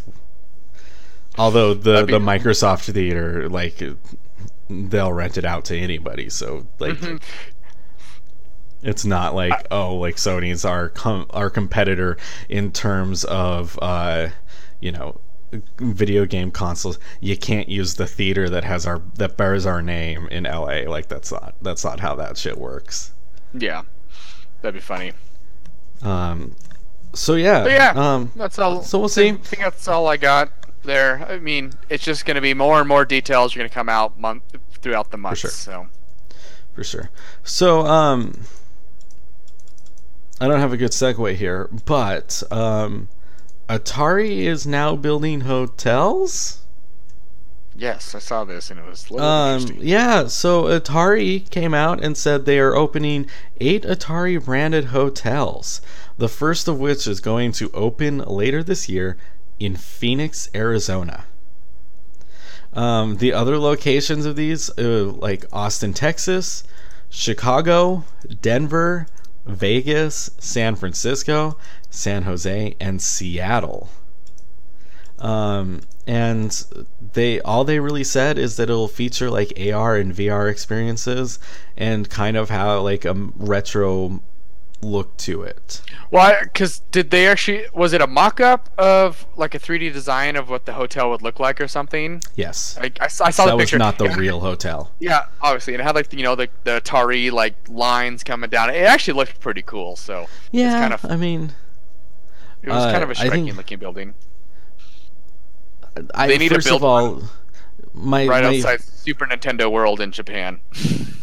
so my initial thoughts about this are first of all like i think there's more to owning hotels and running a successful hotel than just having a name like atari attached to it Yeah, um, but also what a weird bunch of cities why would That's you what I was open thinking. your first one in phoenix arizona yeah. The only ones that really make sense to me are Vegas, San Francisco, and Seattle. Uh, i mean chicago sure yeah, but it's just like I don't. I just it's just kind of a weird, especially but Phoenix austin being the first one. phoenix and san jose Well, San Jose is weird. I I'm like okay, because it's San Jose is not that far from San Francisco. It's, you know, it's pretty much like an hour drive from San Francisco, uh, which is really funny because that's that's really close together. Uh, especially like an hour drive in California is only like 15 miles. So Right. So maybe maybe there's a, a history with Atari in some of these cities that I don't know about, and maybe that could be why. But also, I don't know. Like, I don't know. Like, my first thought was like, I would put something like this in like Orlando, yeah, like I- a yeah, super or- tourist destination. or like L.A. or something. Yeah. I, I, it's just, I mean, yeah, it's just weird. Like the ones that get like Vegas, San Francisco, Seattle, I get those because obviously Sa- Seattle and San Francisco are very heavy in games and like game, yes. you know, stuff like that. But yeah, in Vegas, obviously it's Vegas. You can do kind of whatever you want there. Right. But- Vegas is like Orlando. It's a tourist destination. You Yeah. go there to have experiences like that. You don't go to San Jose to like to have like Unless you're that unless you're kind of Dionne Warwick. experience. Just kidding. Just kidding. Okay. I don't know if you understood. The oh, song don't. "Do You Know the Way to San Jose?" La, la, la. Okay. What? Yep. You, you- Austin can't see my face today, so he can't see the look that I'm giving him right now. Maybe that's why. Maybe that's why I'm a little out of control. Can't. s- And I only can see my face. I'm just like becoming more crazy. Yeah, maybe that's it. Yeah, but I don't know. That's uh yeah, so Atari um now uh fluent in speaker hats and hotels. Hell yeah. I mean, if I get an opportunity ever to go to an Atari, the Atari Hotel in one of these places, most likely like Seattle or something, Sure. I'd probably do it. No, if it's not like five hundred dollars a night. And you know it will be. Yeah, so maybe not. Maybe in the future. Maybe when our actual game journalism, you know, thing takes off, maybe we can uh, we can write it off as a business expense. Right. there you go. Uh, uh, that know. about does it for the news. I think the last couple of weeks. Yeah, that's all we, we we really got. I mean, I'm sure there's more. We always miss things, but it's kind of like what when when I'm browsing the things that kind of popped into my popped out to me. Yeah, and all this all this stuff you you included is stuff I was gonna that popped out to me, so I think we're all pretty even there. So we're Um, still still uh just just a couple weeks away at this point um to big big releases. Yeah. Um, I mean, Dreams comes out this month. Um, basically. And I do want to try to do something with that. Yeah, I mean, I think I'd like to play Dreams As um, as a I group, just- I think I I think I want to revise the uh the once done and hopefully done again craft beer review. sure, whatever. to Dreams, i don't know i, I want to do something with dreams I feel like it's a game that's you know we've been talking about for years because it's yes. it was anna- it was announced forever ago it was supposed to like, you know i think honestly early ps4 days this game was announced and just is never i mean like, i had its early access thing but you know it's just kind of not you know come out obviously so here we are we did it Yeah. Um, so I wanted to mention Florence comes out for the Switch and PC on February 13th, which I guess makes sense because that's Valentine's Day. Um, uh, Florence was a little. I shouldn't say little, but Florence was a uh, mobile game um, that I played on my on my phone last year or the year before. Uh, I guess it would have been the year before. Um, it was a cute little like hour, two hour thing. Um, kind of the idea behind it was uh, you like are basically like it's kind of like mini games based like where you're going through like a relationship. Um, I thought it was really well done. Uh, I thought it was a really good phone game. Um, but yeah, so that's coming out on some other platforms. I'm I'm actually hoping some maybe some more people can experience it because of that. Um, although it worked really really super well for the phone, so um, we'll see. But then yeah, you know, other than what we've got coming out in March, um, that's kind of it for now. Yeah, I mean, I think there was a couple things in April that we talked about, like everything got Yeah, delayed. but and, that's- you know, but that's, That's, still a few way ways away. Yeah, I mean, I'm obviously dreams is kind of we'll see where we're at on that. I want, like I said, I want to do something with it. But what I'm really like, waiting for is you know March 20th. I think that's kind of the the I, I first. think Doom is the one that like really sticks out to me is the one that like okay, this is what I'm really looking forward to. Yes, Doom. Doom is is is you know that's the one. That's the game. It's gonna start up the year kicking ass. And then once you're you know got your fill killing demons, you know go go play with some animals and plant some orchards and catch some fish. Relax. Wake up at wake up at 7 a.m. to uh, make your fishing tournament. Mm-hmm. Absolutely. Got to. Got to win. Got to catch the biggest fish. Yes. Animal Crossing: New Horizons. So, um, other than that, I don't really have anything. Um, I think that covers most of everything. Um, we hope that Jason feels better um, and can join us again some other day. Um, I hope you have a good time in LA. Yeah. I Um, mean, I mean, I guess not really in LA, but you know, close enough. It's pretty I don't- close. I don't think we're going to be able to, uh, you know, go to the actual city of LA on time. But Yeah, that's which is fine. That's fine. Well, I mean, hope you I enjoy I, Anaheim. I know. I'm. I've, I haven't. I'm excited. I haven't been, like I said, I haven't been there in like ten years, so things have changed, and you know. Um, You'll have to let Just- me know what you think of uh, Galaxy's Edge. Yeah, do the Galaxy's Edge. We're gonna, you know, we have to because you know they don't do the fast passes for the Star Wars rides just because they're so new. You got like you got to reserve a time. You So, like, should, so pro tip, you should check um the oh shit, which one is it? Not the Rise of the Resistance, the other one. The Smuggler's Run. Yes, you should check that. They might have fast passes now. Okay, so because like I we just checked online and it didn't. Okay, well, we'll we just checked online. I don't think we saw that, but we'll double check. Yeah, so like our plan first day was just like book it across the park and get a reservation or whatever for Rise of Resistance. Um, Yeah, double check how their queue works for that. So how apparently how theirs works is it's you get in there and you put you you get yourself on a on a list and then it tells you what time to come back to ride it. That's how they do it here, but like um So, it just opens because at a specific so time new. on the app. And so, So- you like so- reserve it on the app as long as you're So yeah, me. Yeah, the, is that that's the max pass, right? I don't know. I don't. I'm letting Alexis worry about all this because she Disney, so I'm gonna let her worry about it. But that's what it sounds like. Is we you got to get you actually have to be at the ride to get yourself in the queue for it. So we'll see. But hopefully it pulls enough people off of the park to that area that we can go enjoy other parts of the park with uh, little to no wait times.